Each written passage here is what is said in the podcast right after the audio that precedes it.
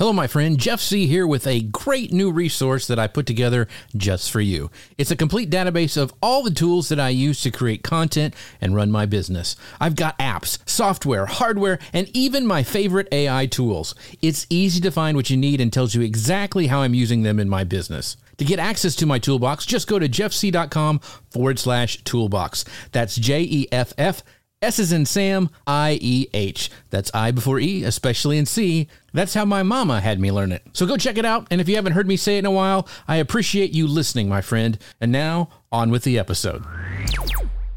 Hello, folks. Jeff Sieh here. So glad you tuned in for this week's incredible episode of Social Media News Live. But before we dive in, we've got some exciting news for you. First off, the sun is out, and so is Ecamm's sizzling summer sale. If you've been thinking about boosting your live streaming game, now is the perfect time. Ecamm Live is offering a fantastic 30% off your first payment on any plan, monthly or annual, to all new customers. So get your hands on this industry leading software and upgrade your live streaming experience. Head over to socialmedianewslive.com forward slash ecamm to find out more. That's socialmedianewslive.com forward slash E C A M M. And for all you creators out there, we've got some more good news. The highly requested Descript course will be opening up soon. If you've been hunting for a seamless way to edit and repurpose your podcasts and videos, this is your chance. This training will help you master Descript, an exceptional AI based tool, making your content creation process easier and more effective than ever. Head on over to jeffsieh.com forward slash Descript 101 to sign up to get notified for the course launch. That's Jeff, S is in Sam, I E H com forward slash D E S C R I P T 101. Don't miss out on these opportunities to level up your content game. And now, without further ado, on with the show. Keeping you up to date on the world of social media. Industry experts, innovators, creators, storytellers, and the latest social media tools, tips, and tactics. This is Social Media News Live. Hello, folks. Welcome to Social Media News Live. I'm Jeff Sieh, and you're not. And this is the show that keeps you up to date on what's happening in the world of social media and more. Have you ever wondered how create, creativity and technology can come together to create something truly unique? Are you intrigued by the possibilities of AI in art and design? Or maybe you're interested in how passion for running and Disney can inspire a creative project. If those questions spark your curiosity, then you're in for an exciting episode today. We're absolutely delighted to introduce a guest who has beautifully blended these elements together. She's a creative powerhouse who turned her love for running Disney and art into fascinating coloring book project. Lisa DiNoto Glassner is here, also known as the Castle Runner. She's going to be sharing her journey, her insights, and her top tips for harnessing technology in creative projects. So get comfortable, uh, light a candle, and prepare for an episode brimming with creativity, innovation, and inspiration. So let's dive into the magical world of art and AI with Lisa. Lisa, how are you doing today? I'm great. I'm so excited to be here with you two today. Yeah, and go back and listen. To, we've had Lisa on before talking about Instagram because she just kills it over there. But if you don't know Lisa, let me introduce you because she's got a, such a great story. She's graduated from Columbia University in 1999 and Harvard Law in 2004 before moving on to a big law career in mergers and acquisitions on Wall Street, where she lived an incredibly successful life on paper that felt pretty empty in reality. In 12 years, a marriage, two babies, several moves, and approximately 36,000 hours of work later, she said enough was enough and escaped with only the vague hope of reconnecting with whatever it was that she really was passionate about. Since then, she relocated to Walt Disney World and spent the years since running countless, countless miles teaching herself photography and videography mothering her two boys, creating core memory candles, which is excellent, by the way, and documenting her, it all on her site, thecastlerun.com, and her Instagram at thecastlerunner, where she hopes that you too may be inspired to create your own little pocket of joy in the world. Lisa, once again, so awesome that you're here. I'm so excited. This is one of my favorite topics and two of my favorite people. So what could well, go There we go. Yeah. and I want and, you, and, Lauren has been a guest and all she's been a co-host. So Lauren Gaggioli, holy guacamole, Lauren Gaggioli is here. Um, I am so excited to have you back on uh, helping me out with this thing. So thanks for well, I am this. thrilled to be here because I am so looking forward to learning more. I love the intersection of art and AI in theory, and I want to learn how you're how you're leveraging it, Lisa. I, I, There's I, a lot to be learned here. Yeah, and I never would like when she dropped this in the the Hub Mastermind group. Yeah. I was like, what? I didn't even know she was interested in this kind of stuff. It was just like, this is cool. So it was very, very cool. I couldn't uh, uh, wait to have her on the show. I want to get some. Oh, Lou's coming. Lou is coming at you from both sides. oh my gosh. Here we go. You know what else is coming at you from both sides? Our friends over at Ecamm. That's right. They are sponsoring this show. Uh, they are amazing. They're what makes the show possible. Lou actually uses them as well. I wanted to tell you guys about a new show that's going on right now. They just relaunched uh, Demo Modes Pro with Alicio, who is actually going to come on the show next month and talk about that. But some great stuff. They launch new shows every week on uh, e- on uh, YouTube. So make sure you go to youtube.com forward slash at Ecamm Live. You can find them there and check out this new show because it is amazing. Uh, what else is amazing is again our show today, and we've got uh, Ian saying it is a confusing world we live in. Maybe you should ask ChatGPT. Well, um, we're going to. We're going to. So, and Lou continues to heckle from the back. So let's talk about this thing, this AI thing, because it really did blow me away, Lisa, that when I saw you, like, I, yeah, I made a coloring book with AI and it's doing fine, you know. So let's talk about inspiration and motivation. Like, why in the world, you know, what inspired you to create a coloring book? And was there like a particular moment, like you were just like you had you're making your candles and you went, you know what? I need a coloring book to go with these candles. I mean, how did how did this happen? Not at all. It was actually a far more organic process than that. I was, you know, going sort of down the rabbit hole with AI and different projects and just experimenting with it and just kind of following my curiosity as I'm want to do. Um, it's the same way the candles came to be. I have the core memory candles, which is a line of Disney inspired candle scents, um, and they also sort of came to be from following my curiosity. Um, and that's how this that's how this came to be as well. Just sort of this really really interesting, and obviously we'll delve into you know, how it plays out more. But this really interesting intersection of technology and AI and the world of where that is today, and bringing in sort of some art and um, other aspects of things that appeal to me, like being present in the moment and med- being meditative and self care and that kind of thing. They all sort of came together in this in a similar way that they came together in running for me. Mm. So now, Lauren, you're gonna have to jump in because I will yeah. ask all the questions. You, you, keep going. You keep going. I'm here to just like. Okay, support. so um, I don't know. All of a sudden, I quit. There we. There we my computer was being slow. Um, so, um, the question I wanted to ask is like, okay, you, you just mentioned your passion for Disney and running kind mm-hmm. of influenced this. So how? Because it's not a Disney book. No, it's, it's not Disney. But, but how did how did it like how did it tie in? So I think the best way to explain this is to kind of take it back to a conversation I had with my career counselor in law school um, because I think it's a, it's a conversation that stuck with me for the rest of my life. And I was sitting with her. I, I, went to Harvard Law, and one of the great things that came with that is the ability to have access to the incredible counselors and people that, that work with you when you're there. Um, so I was sitting with a career counselor at Harvard um, a year or two into my legal education, and I was really loving intellectual property at that point. And I remember sitting with the career counselor and saying that I loved this school of thought in law. And she said to me, it might not be the specific school of thought that you're interested in, but what it's feeding you sort of um, collaterally. Um, and the example that she gave was you might think that you love Mexican food, but you might just need the salt. Um, and so I, I, I think that that has sort of like I've carried that with me in some way, shape, or form, like for the rest of my life since, and just sort of being aware and giving myself permission to do things that like might seem a little bit strange or out of character or off brand. Um, acknowledging that it might not be the fact that like I wanted to make a coloring book my whole life, but that in this moment it was a very lovely expression of both the creative aspect of it and the fact that it feeds mindfulness and it's good for self-care and it's a good way for me to connect with my children. And these are all things that I can say I can say about running as well. Very different obviously than creating an adult coloring book or using an adult coloring book but this sort of idea of presence and mindfulness and creativity that can come through in this the way that they can come through in other things I think is sort of how they all end up coming to be. Mm. So I, lo- I mean, I love, I love chatting about creativity um, because that, I mean, is super important. Um, but one of the things that um, I wanted to you know, kind of focus on, you mentioned your your guidance counselor saying Like, okay, maybe just like the salt. I know for Lou, he loves sushi just for the sake. Um, but, uh, and so does Lauren. so let's dive into this creativity thing because, you know, I, I, I'm, I come from the belief that I think everybody is creative in their own way. And a lot of people think they're not because I think they've been told when they were younger you're not uh, yes you're not very creative. Or you know your sister's more creative than you are and kind of maybe you've been told that throughout the years.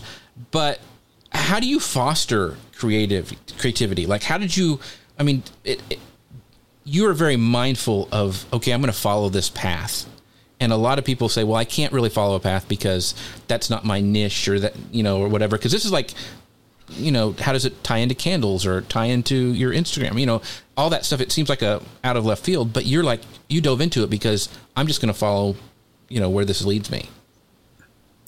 I think it all just comes together naturally. I think if like I'm using a lot of metaphors today, but like when I decorate my house, I'm not thinking like this room needs to go with this room, needs to go with this room, needs to go with this room for it all to come together. I just sort of go with what I gravitate towards as far as personal style and color schemes and things like that. And it works out because it's a house that's designed by me all on points and sort of, you know, in line with the things that I'm drawn to and the colors that I'm drawn to. So each room might have its own character, but they all work together in the end because they're all from me if that makes sense. Mm-hmm. Um, and so while I'm sort of vaguely mindful of how all of the different things that I'm doing fit together at any given time, I also just sort of allow the process to play out. And like I said, just kind of follow my curiosity and see how it all fits together in the end.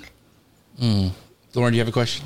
So yeah, I do because I love this idea of us as the container. This is something I've been exploring quite a lot lately as like as in the domain of purpose and naming your purpose and how from the outside it can all look like disparate things, but mm-hmm. ultimately I am the thing that holds it together and it sounds very similar to how you're engaging with your creativity. But I love that you're going to curiosity first. So I'm curious mm-hmm. to know if you had any like projected hopes or goals for this project beyond I find this intriguing and I'm curious about where this might lead. Did you have a vision for where you wanted it to be, or was it let the process guide you?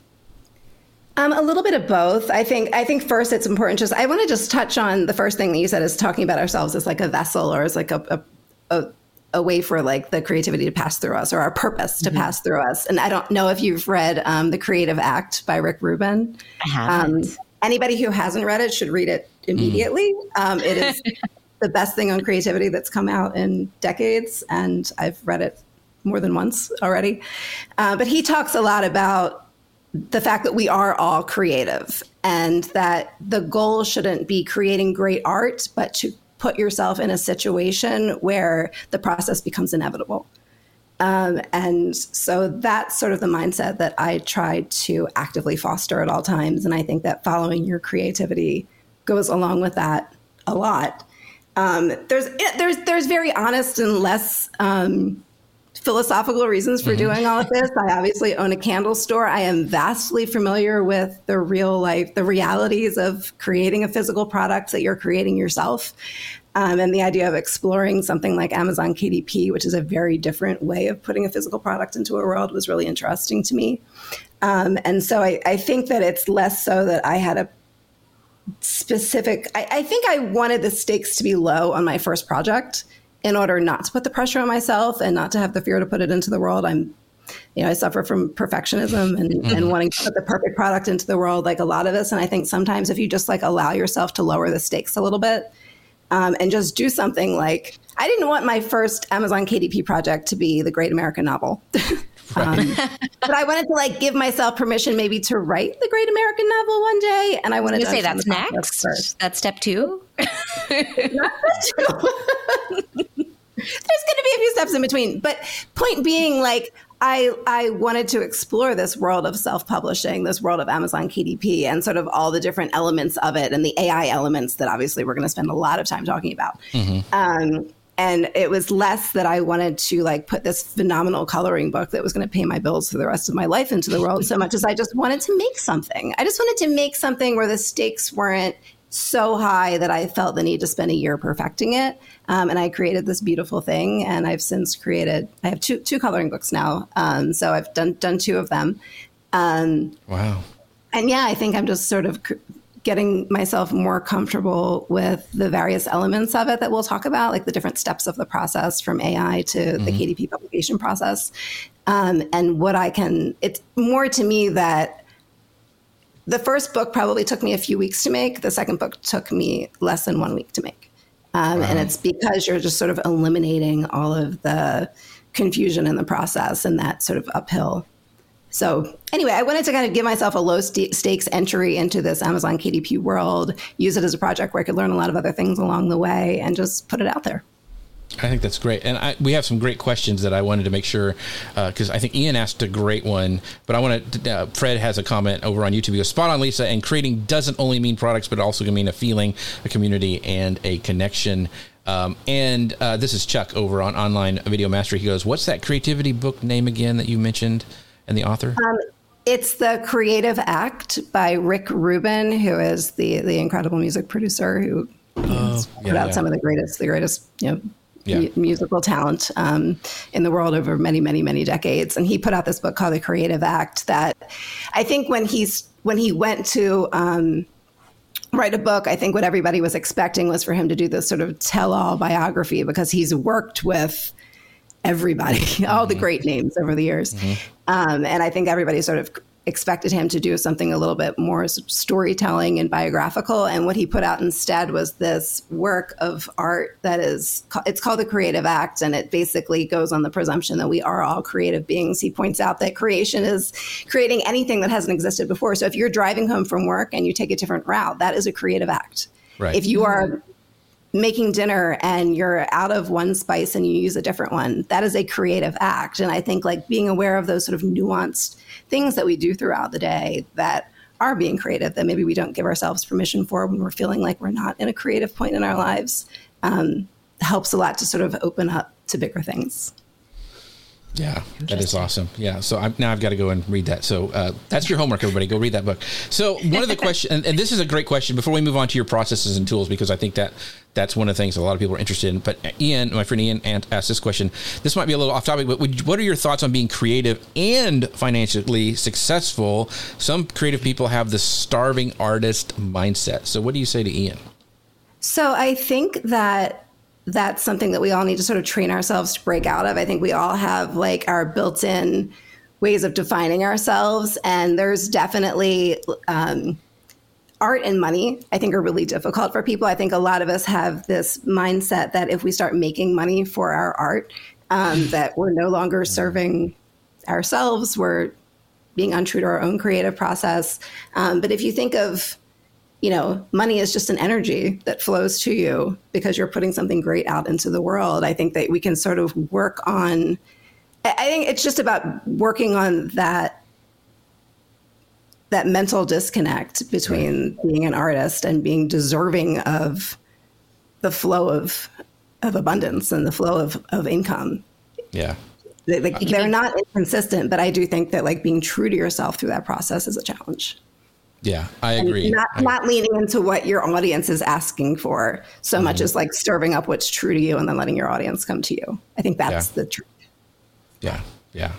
So, did you have a question? Uh, I was just going to say it sounds very like I feel like both sides are fraught, like creativity plus money mindset, like yeah. separately they're fraught. And then again, it kind of goes to that unification of like, can you become authentic in yourself and be the vessel for authenticity? And then also deal with the things that are keeping you from the creativity and keeping you from feeling like you're worthy of abundance. Right. So, like, and then they and interact as well. yeah. And I think so many of us just have like, you know, mental walls that are in, ingrained in us since youth, and that there is an inconsistency of income and art you know, we, we're, we're sort of raised on the idea of the starving artist, and we feel like we're not being true to ourselves if we're making a living doing what we're doing. But you have to remind yourself that, like, if you're not making money doing what you're doing, then you, you can't do much good in the world. Yeah, that's that's true. So, well, so and one of the and here's another thing. Like I've like I do wood carving. And I love to do wood carving, and I've played with you know a YouTube channel and stuff, and it, it does really well. But I'm really nervous about going into that because I don't want to give that up I don't want to make that a job. You know what I mean? Because I get joy mm-hmm. out of it. It's one of the things I do creative. It's off screens and most of the time. Um, so what do you say about that? Were you worried like, okay, if I do this and it's a money maker, then it won't be creative or it won't be what brings me joy anymore? I mean, I'm more than worried about it. I think just be- largely because of my background, that is my greatest personal challenge. I think mm-hmm. because of the career path that I took in going through college and then to law school and then going into this incredibly demanding field of big law where I was billing like 125 hour weeks sometimes. Um, I am all too familiar with the how something that you love can very quickly overtake your life, drown out everything else. Right. and right and become something that you don't love. And that's sort of why I give myself to do things that are out of the box. That's why I do give myself to do things that might surprise other people because you know I I have a candle shop, but if it was all that I did, I would lose my mind. Right. Um, and so it's a it's something that I'm constantly reevaluating as I move forward. Like, am, am I walking into a situation that was similar to what I was walking into in Big Law? Am I giving so mm. much of myself to this thing that I love that I no longer love it? Am I is it becoming something where I'm not listening to myself anymore, but more listening to what I think my audience is responding to and feeding into that because you don't want to start delivering into that machine. Um, mm-hmm. So yeah, I mean, I think, and it's and the lowering the stakes idea too. I mean, if you just go live with your wood carving and just sort of do your thing and don't pay attention to how it's performing um, or anything like that, and kind of keep yourself on a schedule where okay, I'm going to do this for 25 minutes every Friday afternoon. Right. Um, you know, so you're not like, oh my God, they're liking it. I need to do it more. I need to do it more. Like you know, all of a sudden it's like your job, and you're not, you yeah. know you know, right. having lunch with your kids because it's wood carving right. time.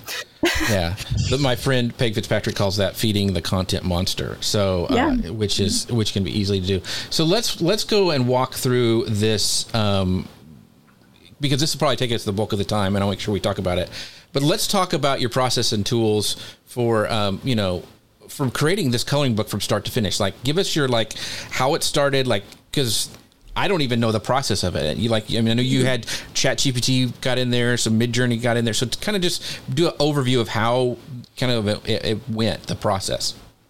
So obviously there was a lot of sort of playing around and figuring out the tools and going back and forth, but I'll just sort of give you a practical sure. chronology of how, how I went about um, doing it. And so starting, so the, the first coloring book that I did, the theme was um, beautiful sort of property lust worthy homes. Because mm-hmm. um, I was mm-hmm. thinking of something that like adults would you know want to spend their time coloring in and have a little bit of fun with. And then on the back of the page, there's sort of an evaluation point where you can talk about you know your property lust level and your mindset change throughout. um, so you know, once I came up with this topic, um, and we can go back to how I did that, but I went into Chat GPT and I was just trying to think of like different kinds of homes around the world. So I went into Chat GPT and I just said, you know, I, and I always set the stage initially in a Chat GPT chat so that we can use the thread continuously and mm-hmm. the tone and everything works. So set the stage initially. I said, I'm creating an adult coloring book. These are my goals with it. This is sort of the vibe that I want. This is who I, I want my audience to be. And the theme of it is going to be beautiful homes throughout the world. Can you write me a list of 75 types of homes. Mm-hmm. And so it whips out a list of 75 types of homes. Um, I soon realized that when I was moving into my art creation, I sometimes needed a little bit more description of, say, what a bungalow is. Mm. So I then asked ChatGPT to add, I, to put it into a, a, table, which it did for me, and alphabetize it. And then I said to ChatGPT, "Can you add two more columns to this table? The first column is going to be a description of the sort of home." So, a very clearly worded description of what this home is. So, for example, a Tudor is a home with wood beams and a steep thatched roof, that kind of thing. Um, and then the third column was where these sorts of homes tend to be. So, you know, a beach house on the beach, you know, a mm-hmm. log cabin in the mountains. Um, obviously, it got a lot more complicated than that. And so I had that language and those tools and that list to, to use as a starting point. And then I went into Midjourney which is an incredible art creation tool. There's DALL-E, there's Stable Diffusion, um, and then there's the Discord based models. There's Blue Willow in Discord. My favorite, far and away, is Midjourney, which is also Discord based. Um, and in Midjourney, you can you prompt basically with words to create images. So this is part of why it's my wheelhouse, and I love it. I'm very good at words. Um, I think lawyering transfers into prompt engineer very, very easily. Um, right. a lot of us go that route because being good with words and being able to take something that is um, very theoretical and put it into words is something that lawyers are very well trained in doing. So I think we tend to be very good at prompting. Um, and so in Midjourney, um, ChatGPT is very sort of natural language based. Midjourney feels a little bit more like you're writing code, but you get a feel for it, and you go into Midjourney, you describe your style. So I might say, you know, I'm, this is simplifying it, but saying, you know, I'd like an adult coloring book page that is all line art, black lines on a white background. Mm-hmm. And then I use what I generated in ChatGPT of a bungalow, which is a, you know, house with beams and thatched roofs and a beautiful garden in the front yard set in the English countryside. And then I, you know, use my aspect ratio that I'm going to need for the coloring book, which is I think three to four, um, and whip it out. And then Midjourney will put out four different images based on the description that you've used. And based on those four images, you have the option to take one of those images and spin it off into four more images based on it, or you right. can upscale one of those images.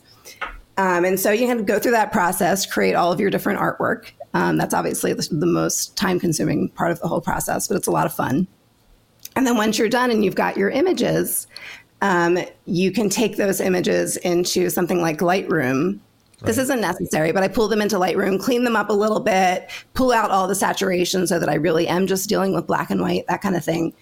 Um, and then I pull them into something called Topaz AI, which is there's a bunch of them. I feel like you hear the most about Topaz these days, and I've been very, very happy with it. It's an incredibly powerful image upscaler, and um, it gets rid of noise, it gets rid of blur.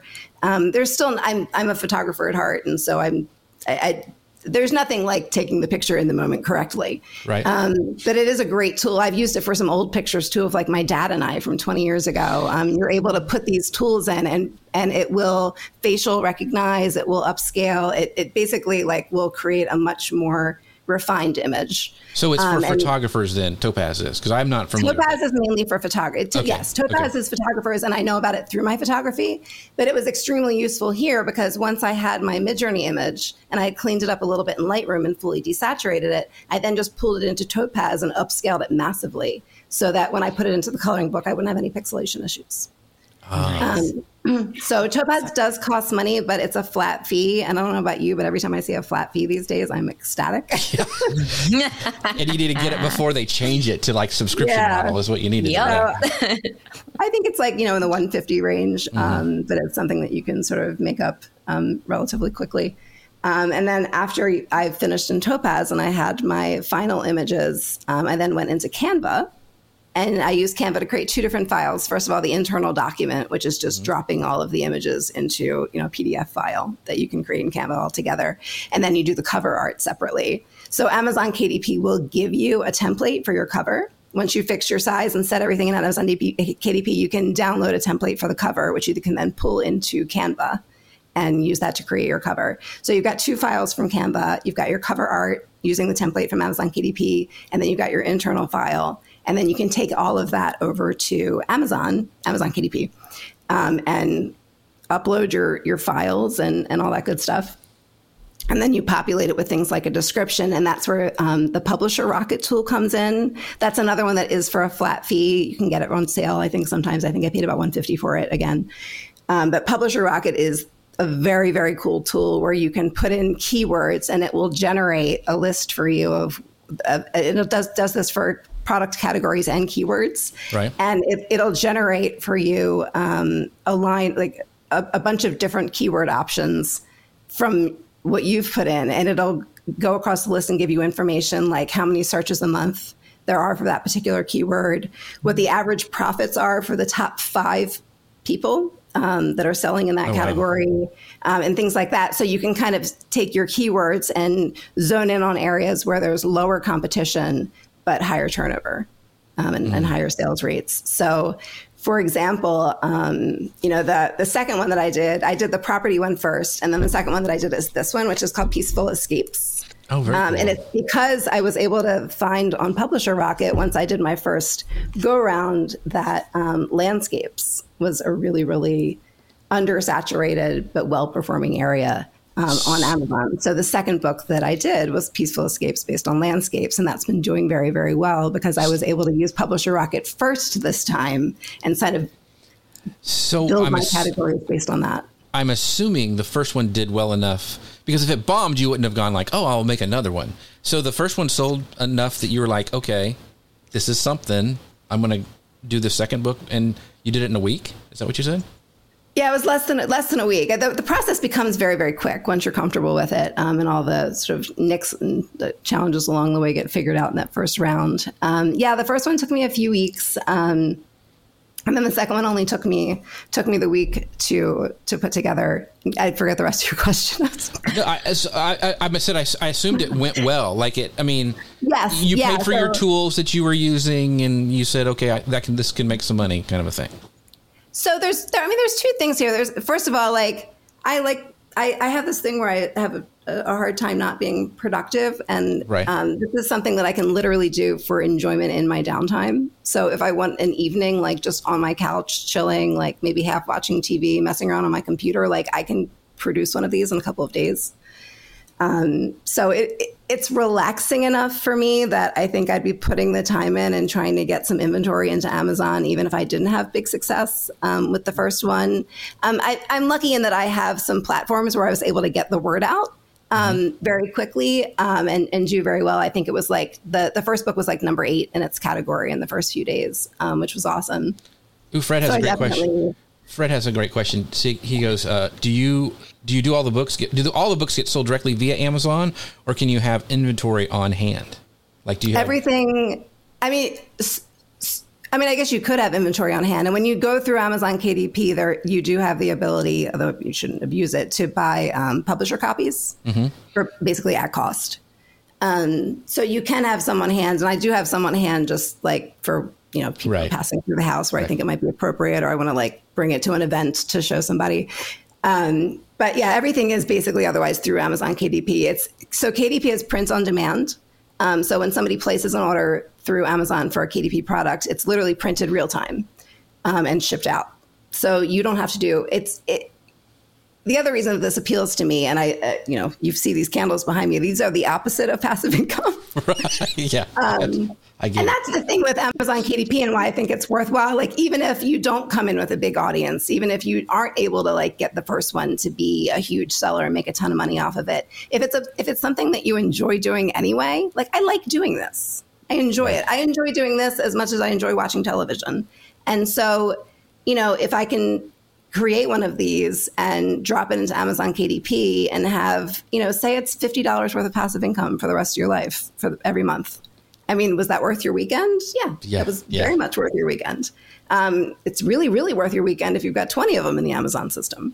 Yeah. Um, and so, because of the nature, I think that's what drew me to KDP. Like, after my experience with the polar opposite of a product where you're real time making it like in your home and storing it in your home, the idea of something where Amazon was printing it real time and creating it for you, and you don't have to hold the inventory in your home, you don't have to pay for product, mm-hmm. you don't have to pay vendors, um, is very appealing. So, so I would definitely run with this, even if you didn't have success in the first one, if it's something you enjoy doing. So Paul says, yes, he keeps them on hand and sells them in his Shopify store. So like, uh, yeah, he does the same thing. So this is fascinating to me because I I do the influencer side of Amazon. I know a lot of people like the Dealcasters and Chris Stone and Jim Fuse who are here uh, do the same thing. And what you were saying about having, you know, it doesn't look like a lot of money when you're first going, but when you start having those things that come every day and continue to make you money long term, it's like investing, right? It's like yeah. you know, it's exactly like investing. So this, it's, it's it's an investment in fast passive income for the future. This is fascinating to me. So, and I know a, lot of people are. I've seen in the comments the same thing. Um, what can you sell it on Barnes and Noble, or is it just for Amazon?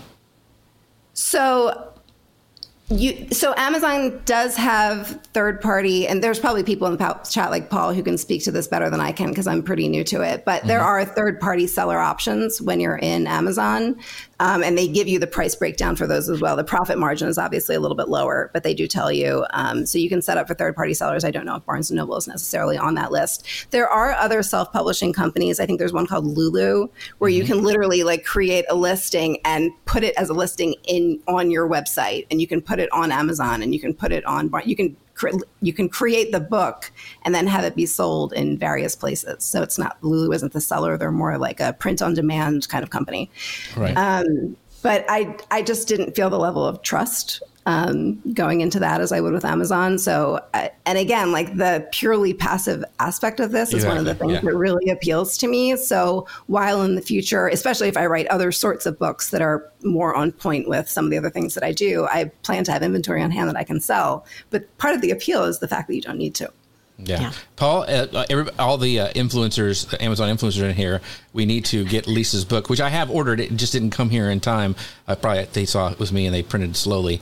The but we should do reviews for her on there with our video reviews and and it's it's a, a best for both worlds. So and Paul goes, yes, he uses uh, KDP to publish uh, lots of other places as well, including Barnes and Noble. And Lou's making fun of me that I said Barnes and Noble. He says I'm like 79 years old. It's still around. They're still there. It is. He Yeah. didn't say borders. Yeah, and I didn't say the Dewey Decimal System either. Remember that? Schoolhouse Rocks. Did you have? Uh, I could hear the gears going from here, Lauren. What? I know you have some questions, so I'll let you go. No, it's, it's just fascinating to hear I- I- the, how refined the process is now. Like where you're like, oh, and I went to this tool and I did this, and like I can, I can imagine just Yeah. the difference between the first round and the the second one like the the shortened timeline i think just brings up a really interesting point around creativity of like that learning curve is so enticing and then you do the next one and like the, it's smoother. Um for anybody who's doing this like is are there lessons you think that you could take away from this for someone who wants to do something maybe in a slightly different domain but they want to leverage ai tools? You know how, how where did you go to to learn this or was the did you hmm. bring your own sort of understanding from photography and sort of just transpose that to a slightly different domain like how do we this is- let- I'll get to a question here I promise how do we It's so fascinating. There's so many. Yeah. Th- th- I yeah, there's even just so many Jeff's ways to go. short Like, how do you- questions. How do you keep going, like when you're in the stuck place? Because I have to imagine there was a stuck place in the first round of building this. I mean, there were a lot of stuck places, and God bless YouTube, you know, and and and, and all the other wonderful sources of information. You know, when you're do- there's so much out there on AI right now. Like everybody is talking about it nonstop. There's almost too much to learn. Well, there's far more. Is than too there much to learn. good stuff out there about AI? Because that's my hangup, right? Like, I'm like, it's so new, it's the blind leading the blind in some cases. I don't think it's the no. I don't think it's the blind leading the blind in the slightest. Um, No? but no. I mean, I, I think like there. I mean, I'm not going to sit here and list YouTube accounts, but I'd be happy to Right, provide right. them off, Yeah. off screen later. Um, but no, I mean, there there are some wonderful, wonderful teachers out there, and just you know, take the time to. you know, co- Go down that rabbit hole. Like, find somebody who interests you, who's saying smart things, and he's going to mention like three other names while he's talking. Go look up those people and watch everything that they're doing too. Um, and there's some really, really amazing names in the AI world that have sort of become the newsmakers in the space and that are doing sort of weekly shows. And you can kind of use those as a starting point to find different tools. I mean, I know I know I spent a lot of time on DALL-E and um, with Blue Willow before I made the leap to Midjourney because those two weren't working as well for me. And it's by sort of just being tuned into the world of what people are talking about that I made my way from one to the next to the next. Because I feel like for a while, all everybody was talking about was DALL-E Right. um, which I, I don't personally. I mean, it's cool. It was incredibly cool when it first came out, but it's more like creating an incredible oil painting that like Right. looks like it might have been done by Basquiat than like than doing something more So- practical. Let's talk about these image creation tools because a lot of people know about ChatGPT, but a lot of people don't know about Midjourney. And I agree with mm-hmm. you. Midjourney, I've been using it for my blog posts. I've been using it for all sorts of things. I think it's the best one out there. The big hiccup for people is that it's a Discord based, and you have to kind of learn Discord, which is not that scary. I've done you know things with it with uh, with Midjourney. I think it's great. Um, but learning the prompts and what I learned, and it was one of those YouTube channels that I think you mentioned, was that I used ChatGPT to create my prompts for Midjourney. Um, because I don't know enough about photography. Like you know all the lenses and the f stops and blah da da blah da da, and I don't. And so I could say, "Hey, create this," and I say, "Use Zeiss lenses to do this," and it it shot my my Midjourney um, prompts to the moon. They look incredible now. Uh, so let's talk about like YouTube channels and then learning how to prompt correctly. I think that's the big thing, and and using them together, like using you know those. I mean, go ahead. Sorry. No, no. So I, I think um, I think the obviously you know watching watching tutorials on youtube and mm-hmm. things like that is incredibly useful but i think first of all i'll say that like i had never used discord like i had mm-hmm. gone to use discord before like i have you know lots of people in my life that have you know things on discord what do you call it a discord sort right. of like a right, yeah I'm, I'm, showing how much I don't know. Um, but I, people have said to me, "Oh, I have a Discord. You should come join and check it out." Right. And I like go into Discord, and I'm like, "Oh no, that's that's right. It's scary. Very, yeah. Feels very old school and very scary at the same time." Um, so I have never used Discord um, before this, and I literally went to a YouTube account where they were like, "Okay, you create your little Discord account, and then you find the the Midjourney bot, and then you create your own little room, and you invite the bot in. Um, so you can do some private work in Midjourney by, by inviting the bot in. But um, but all of that being said, I think even beyond watching YouTube tutorials, the best thing you can do on YouTube is watch other people work. And that's right. the really cool thing about the way Discord works is that you can work privately with a Midjourney bot. Like I've created my mm-hmm. own yeah. server and invited the bot in, and that's what I do it with. But I force myself to go back to those newbie rooms because when you first join, when you go into the the actual Midjourney server, there's a list of there's newbie rooms, and that's mm-hmm. I think they're called newbie rooms. You right. literally click on one of those, and it's just this chaos because it's just millions of like lots and lots and lots. You of you learn from prompts, is what you do. Doing yeah. the same exact thing that you're doing, and it's like real time. The screen is flying up, and you're seeing a prompt and what it generated, and you'll see stuff you like right? And just make note of it. And it's don't steal the person's prompt but you can say like oh this person made reference to this photographer. That turned out really cool. Oh wait this term used this article used the term like linear graphic art and it came out really really cool.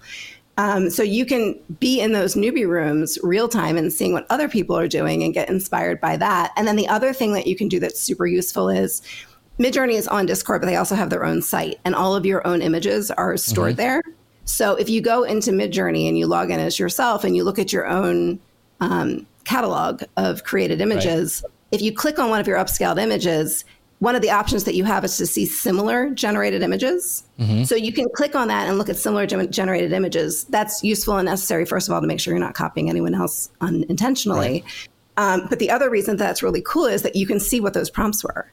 Yeah. So if you're trying to create an image of a beautiful like line art drawing of the, an English bungalow in the a bungalow in the English countryside, right. and it pulls up everything it's done that's similar to that, you can say, oh, this person used reference to this. Oh, this person thought to use the word grayscale. That was really helpful in keeping it monotone. That, it, you see the things that people are doing and learn from that. So you know, you don't want your prompts to end up being six pages long or not, and you don't want to copy language that you don't understand uh, or right. that doesn't necessarily apply. But you pick up these little phrases along the way that become a part of, you know, your right. form of prompt. Like if you're doing something like a coloring book, one of the things that's cool is that the only thing that really needs to change sometimes, even though you play with other stuff, is the description of the image. But like the style that you want to use and like the vibe of it and that you want it to feel cozy or you want it to be grayscale or all that stuff stays the same if you're creating something like a coloring book. So you can sort of slowly create your like perfect prompt. That's going to be mm-hmm. developed real time, obviously, for specific images, but sort of your your go to prompt, you can develop it over time, not by just looking at YouTube, but by seeing what other people are doing in the server. And that's part of what I love so much about Discord is that it's sort of that hive mind. We'll get more into this, but it's sort of that right. hive mind nature of art creation. So let's talk about that because there's a lot of people in the comments who are like, um, this is what stopped me. This is Quilling Fun says stopped me from looking at Journey, the Discord aspect of it. I had the same reaction uh, you did. I did too. So I thought it was like I thought it was Slack for gamers for a long time. Uh, yeah. But and once again, a little side note to the people who sponsored the show, the amazing people at Ecamm, they have one of the best communities I've seen around a company and a product. And I mean, just go in there and look how they take care of their community. But they have gone over to Discord, and it's amazing. It's an amazing community. Um, uh, Mark Schaefer, he his Rise community is over there on Discord. Incredible, incredible one. I've actually started mine over there as well because of the aspect of it. And there's a reason why there are million and million and million Discord servers. Yes, they were for gamers, and a lot of them use that but it's in the culture now. And I am an old fuddy duddy, and I don't want to. I want to know what's going on, so that's why I wanted to do it as well. But it's worth going in and checking out uh, because the stuff you can do in Midjourney is really, really amazing. One of the things that I will say, Lisa, that I did not do, I so I pay for the Midjourney service, and I pay for it because I I use the stealth feature. I don't want my stuff because I could go to your website, I believe, your Midjourney site, and see all your images that you're creating, and I don't Well, want that. can. Well, Well, I use ste- I use stealth because I pay for it because I don't want anybody to see it. They can't come see mine. So I, I pay for Midjourney as, Right. as well. Obviously, I mean you can't not. You can't get. You can't. I mean, the, Yeah, there's the ten, the, yeah, I think exactly. I, I think the base is still ten dollars a month, and you really can't. Yeah. They, it used to be that like you kind of had access to the server based on usage, and it wasn't Mm-hmm. like that busy, so you can kind of get away with the the freemium or the free the free usage. Um, it kind of got to the point pretty quickly, just because it is so useful that if you're not paying the base of ten bucks then per month, then it's not really. Um, But I use the command slash. but I think I think it's like thirty a month or something for the amount of time that I use. I liked your idea about going in and seeing what other people were doing and make sure you weren't copying anybody. But I use the command slash um, uh, stealth. So so my images don't go up to any place where anybody can see it. And So I actually have. You can also create your own server and invite the bot. Yeah, that's I mean, what I've done. This all sounds very intimidating. I'm going to reiterate: I don't use Discord other than for this specific purpose. Right, right. Um, so don't. And everything that Jeff is saying is real and true and very. Uh, but don't feel like. You're, you're like having to open the door to being like Right. a Discord A person. nerd. Like I literally Don't be like Jeff. For the purpose of using the Midjourney bot, and it's just a communication tool for that. Um, but yeah, so you can do the stealth mode if you're paid. Um, but then also, I just created my own and invited the bot into it, and so you don't have that sort of chaos of everybody creating the images and like not being able to keep up with where yours is landing in the screen and having to go into like your message box to Mm-hmm. see your images. So I do force myself, like I was saying, to not force myself. I do go into the main um, Midjourney server and use and and work in those newbie rooms. Sometimes just see what the language people are using is, but then most of the time I'm working in my own Yeah. area.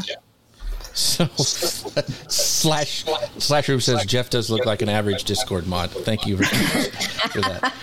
Uh, Lauren, do you have any questions? No, I, I'm I'm just thinking about how we live in the future, and you're inviting bots into your room. Like that's weird. And Now, it, this when is we- this is a little overwhelming. I think. Like I used Discord back in the day for gaming, um, and so I know you can type messages into it, but this is next level. so And there's two, there's two lines that you hear all the time, right? With with AI, first of all, is that it's the worst it's ever going to be.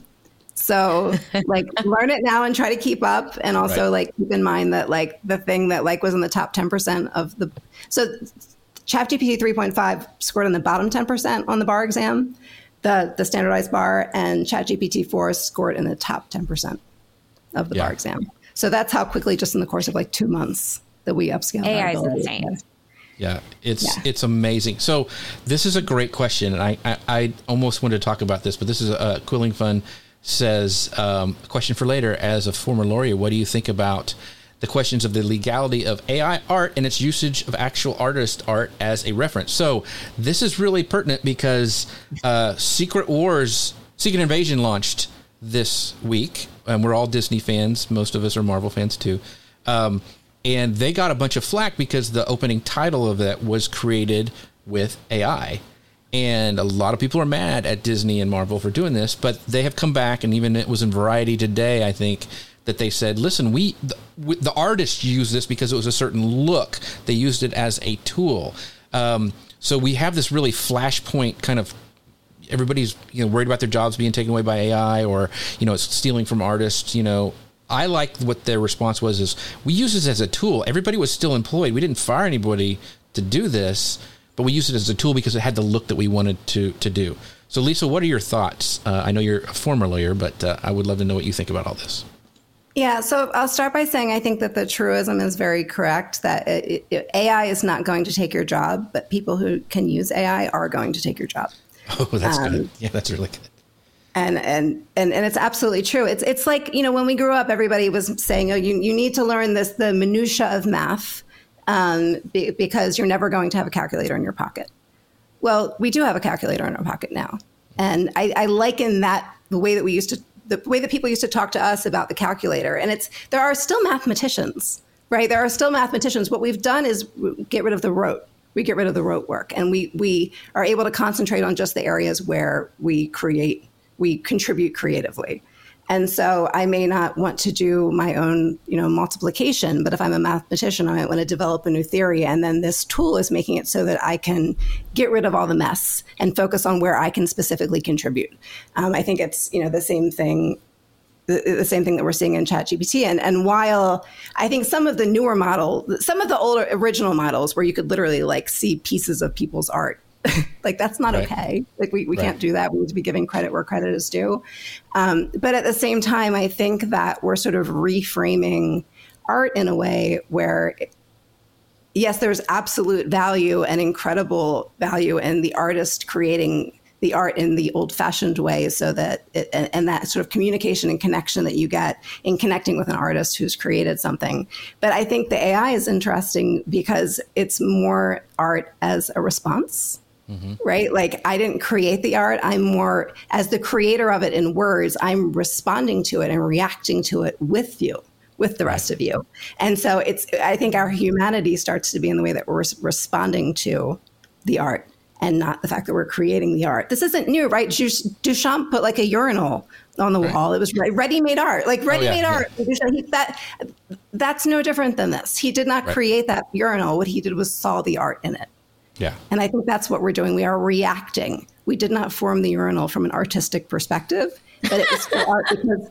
But, but we laugh at that. That's, right. I mean, it's, it's, in every yeah. art course in well, the world is that Duchamp had ready made art. And like, what did that mean? And we're still arguing about it. Like, these are not new conversations. Well, it's also like, um, I, I, I use this this couple of these illustrations for like I'm a woodworker and a lot of people got upset when the CNC machines came out that could cut, you know, with a laser cut, and it took away. But now people are creating amazing works of art with wood using both hand carved stuff and the CNC machine. Um, we also we used to have blacksmiths on every corner, right? And um, we don't have that anymore. We still have blacksmiths, but we just have really good ones that only do certain things. Um, my thing is, is like you don't have to, you have to embrace this technology. You don't have to like it but you have to embrace it. So it's just like when you go to your um, family reunion and your aunt with the mustache comes over and tries to kiss you. You may not like it, but you still have to do it, right? She's your aunt. You don't have to embrace her. You, I mean, it, you just have to do it. So, anyway, that's my. We might need to have a different conversation around boundaries. she started with the urinal stuff. So anyway, come on. Um, so let's, gosh, we could talk about this forever, but we're getting close on time. I wanted to talk about some of the stuff, Lisa, as you you kind of did your your project about the creativity. We talked about a little bit at the beginning, but like now that this the first two are done, is there anything that you would do differently in this this process? Um, I mean, you're always going to have to be doing research on the new AI stuff because there's going to be new tools that come out and make it a little bit easier. But is there anything you wish you would have done differently when you started the project? I mean, not necessarily. Like I said, I've just been learning along the way and was purposefully using it as a learning tool and lowering the stakes. But um, I mean, I, I, think sort of the order in which I do things has changed a little bit. I mean, while you don't want to sort of feed the content machine, as we were talking about mm-hmm. before, mm-hmm. you, you still kind of want to be working in categories and doing things that people can, um, that, that people want. And so I, I now start with Publisher Rocket. Like when I told you my chronology, Publisher Rocket came at the end, but Publisher Rocket was the very first place that I went um, when I created my first, my, my second book, because I was able to really, really zero in on a category that was undersaturated but performed very, very well. Um, and so, like, coloring books that I'm working on now sort of delve into that even more. There are areas that are like fun for me to create, and they're sort of Midjourney friendly as far as the sorts mm-hmm. of images that they are. Um, but you know, there's certain keywords and certain categories of things. Like I, I, don't bother unless you really, really want to do it and just want to do it as a learning tool. Like, don't waste your time on like a mandala adult coloring book project because there are tens of thousands of them in Amazon's system, and it's going to be almost impossible for you to hit that sort of top five where you're making real money. But if you're doing something like insects or um, you know, there, there are ways that you can like Lauren, I see you. I, I think of you so much when I'm doing this kind of thing because the educational aspects are so real. Like being able to like color in the periodic table and learning yeah. elements while you're doing like that sort of thing. There's so many different ways that you can work educational tools into yeah. um, into these things. But I think like starting with figuring out what categories are fun but undersaturated. Um, Bearded men coloring book uh, is that a thing? We should we should look. Type see. it on in. Yeah, I need out. to get. I need to get it. We'll oh man, we are running out of time. We've had some great, some great comments. Lou says, like Jeff, you don't have to like him, but you have to embrace him. No, no, stay away, stay far away Straining orders coming for Mr. Mongello. Um, so, uh, Lauren, do you have any other final thoughts as we go on? I, this is, I mean, we could go another hour because this, Yeah. this is so relevant and fascinating, and I can't wait to talk to Lisa uh, when we're at Momentum um, again. I'm just excited to see where this goes for you next because I love that you're following your creativity. I like that you're matching data oh, and yeah. data back stuff that's like sort of pointing the needle that's very in alignment with how I think about things too. And so I just love the the reminder to tap into what we truly love and what intrigues us and to continue to learn and lean into curiosity. I think that's just that's the thing you can't replicate in AI you just Yeah, and just can't. don't be scared of it. Like don't don't worry that's going to take your job. Like have fun with it. Delve into it. Like calculators didn't do away with mathematicians and this isn't going to do away with artists. It's just a tool. It's just one more way to express yourself. Like I might not be able to draw these things personally, but I love being able to respond to them with everyone else. Um so yeah. What? So I asked this question because I had uh, Dustin Stout on, who has created a great AI tool called Magai, which you should look at, Lisa, because it's really great because it, it kind of um, it can save your prompts instead of leaving it somewhere else, and it's really cool the way it ties in. Uh, but we talked about this because he's a blogger. He started as a blogger, and I'm worried. ab- I said, "Are you worried about you know AI scraping your content?" And I posted this. I did a reel with that him answering that question like he's not really worried about it. And a um, a recipe a, a food blogger came on and give me this really long comment. She goes, "They're already scraping my sites, my content, and recipes you can't copyright anyway. So it's the stuff that you write beforehand that kind of pu- pushes you out there." So, is there any thoughts about that? Where you, I mean, she was really it was really bothering her that it was happening because she was having her stuff get ripped off, and AI is scraping her recipes to use somewhere else. So, what do you tell people like that? I'm sorry I put you on the spot, but I it just this was something that just happened recently. You're fine. I, I, I think, um, you know, just keep innovating and don't worry about people using your work. I mean, Picasso said, right? Picasso said, bad artists copy, great art- artists steal. Right. Right. And I, I think it all just goes down to that. Like, don't, if, if somebody's using your stuff, then great. But I also think that we need to think a little bit about the sorts of content that we create and what's valuable in this very changing world. Like, how useful is a short blog post um, on a you know a Googleable topic useful in a world where if I type a question into Google, it's literally generating effectively a blog post in response, like in the right panel of my screen. And so, what's going to become so much more valuable is taking the time to compile useful information for specific groups of people. So they're not having to create the wheel on Chat GPT, using your own opinion, using your own voice, obviously. Like authenticity, if you think authenticity was important the last decade, like you don't have you have no idea what's coming because it's all that's left. Right. And that's why I love live video. In a world where a computer can write a practical blog post on any subject in the world, like your value is your humanity. Like Yeah. the five-legged goat on the wall of the contemporary, like that's our life now. Like the imperfections and like the things that make it real. Mm. Like that's the beauty of all of this. Like that's why this is so cool. Like nobody's going to steal your humanity from you. We're just giving you tools to like cut the riffraff out of the stuff that you might not be as good at or that you might not want to spend your time doing. Like I don't want to spend my time multiplying, and so I use a calculator. That's that, that's okay. That's fine. That's I'm still me. See, this is why we love Lisa and having her on the show. Lisa, I want to I want to give plenty of time for you to say where they can find you, where they can find your coloring books, like what they need to search for on Amazon. And I would I would consider it a personal favor for anybody watching the show if they would go get her books and give her a great rating and review on Amazon because that is super important. But uh, go ahead, Lisa, tell them where you can they can find you. Um, yeah, so as usual, my site is thecastlerun.com, like you said, where we document this crazy journey that we've taken from like Wall Street to Disney World and kind of rewriting this life that speaks to us. Core Memory Candles is my candle line. Um, but over on Amazon, you can find anything that I do just by searching my name, Lisa DiNoto Glassner, D I N O T O, Glassner, like a glass of milk, N E R, and that'll bring up any books that I put out. So right now I have um, the the property book, Property Lust, and then Peaceful Escapes is the landscaped one. Awesome. Uh, our friend Lou Mongello says he is heading over to Walden Books. Oh, I used to go there all the time. That's how much a nerd I was uh, at the mall to find her books. So good luck with that. Hope he can find them all, by the way. Um, so he's getting old, his eyesight. Um, so Lauren Gaggioli, where can we find out more about you and all the cool stuff you got going on? So yeah, laurengaggioli.com um, is is the home base. I talk a lot about uh, SEO and also finding your purpose. Very related.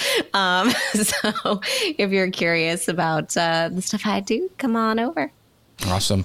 And I am Jeff Sieh, and you can find me at jeffsieh.com. But I'm getting ready to launch a Descript course, which is another AI thing that I use all the time, and they're getting amazing. If you see any of the repurposed reels or anything that I'm doing, I'm using Descript. So if you're interested in that, you can go to, I believe, yeah, it's jeffsieh.live. Where is it? Um, it's Descript 101. So jeffsieh.com forward slash Descript 101. You can find out more about that course that is launching soon, as well as make sure you check out our friends over at Ecamm. You can find out more about them at socialmedianewslive.com forward slash Ecamm. They also have a new show that you need to check out over on their YouTube channel.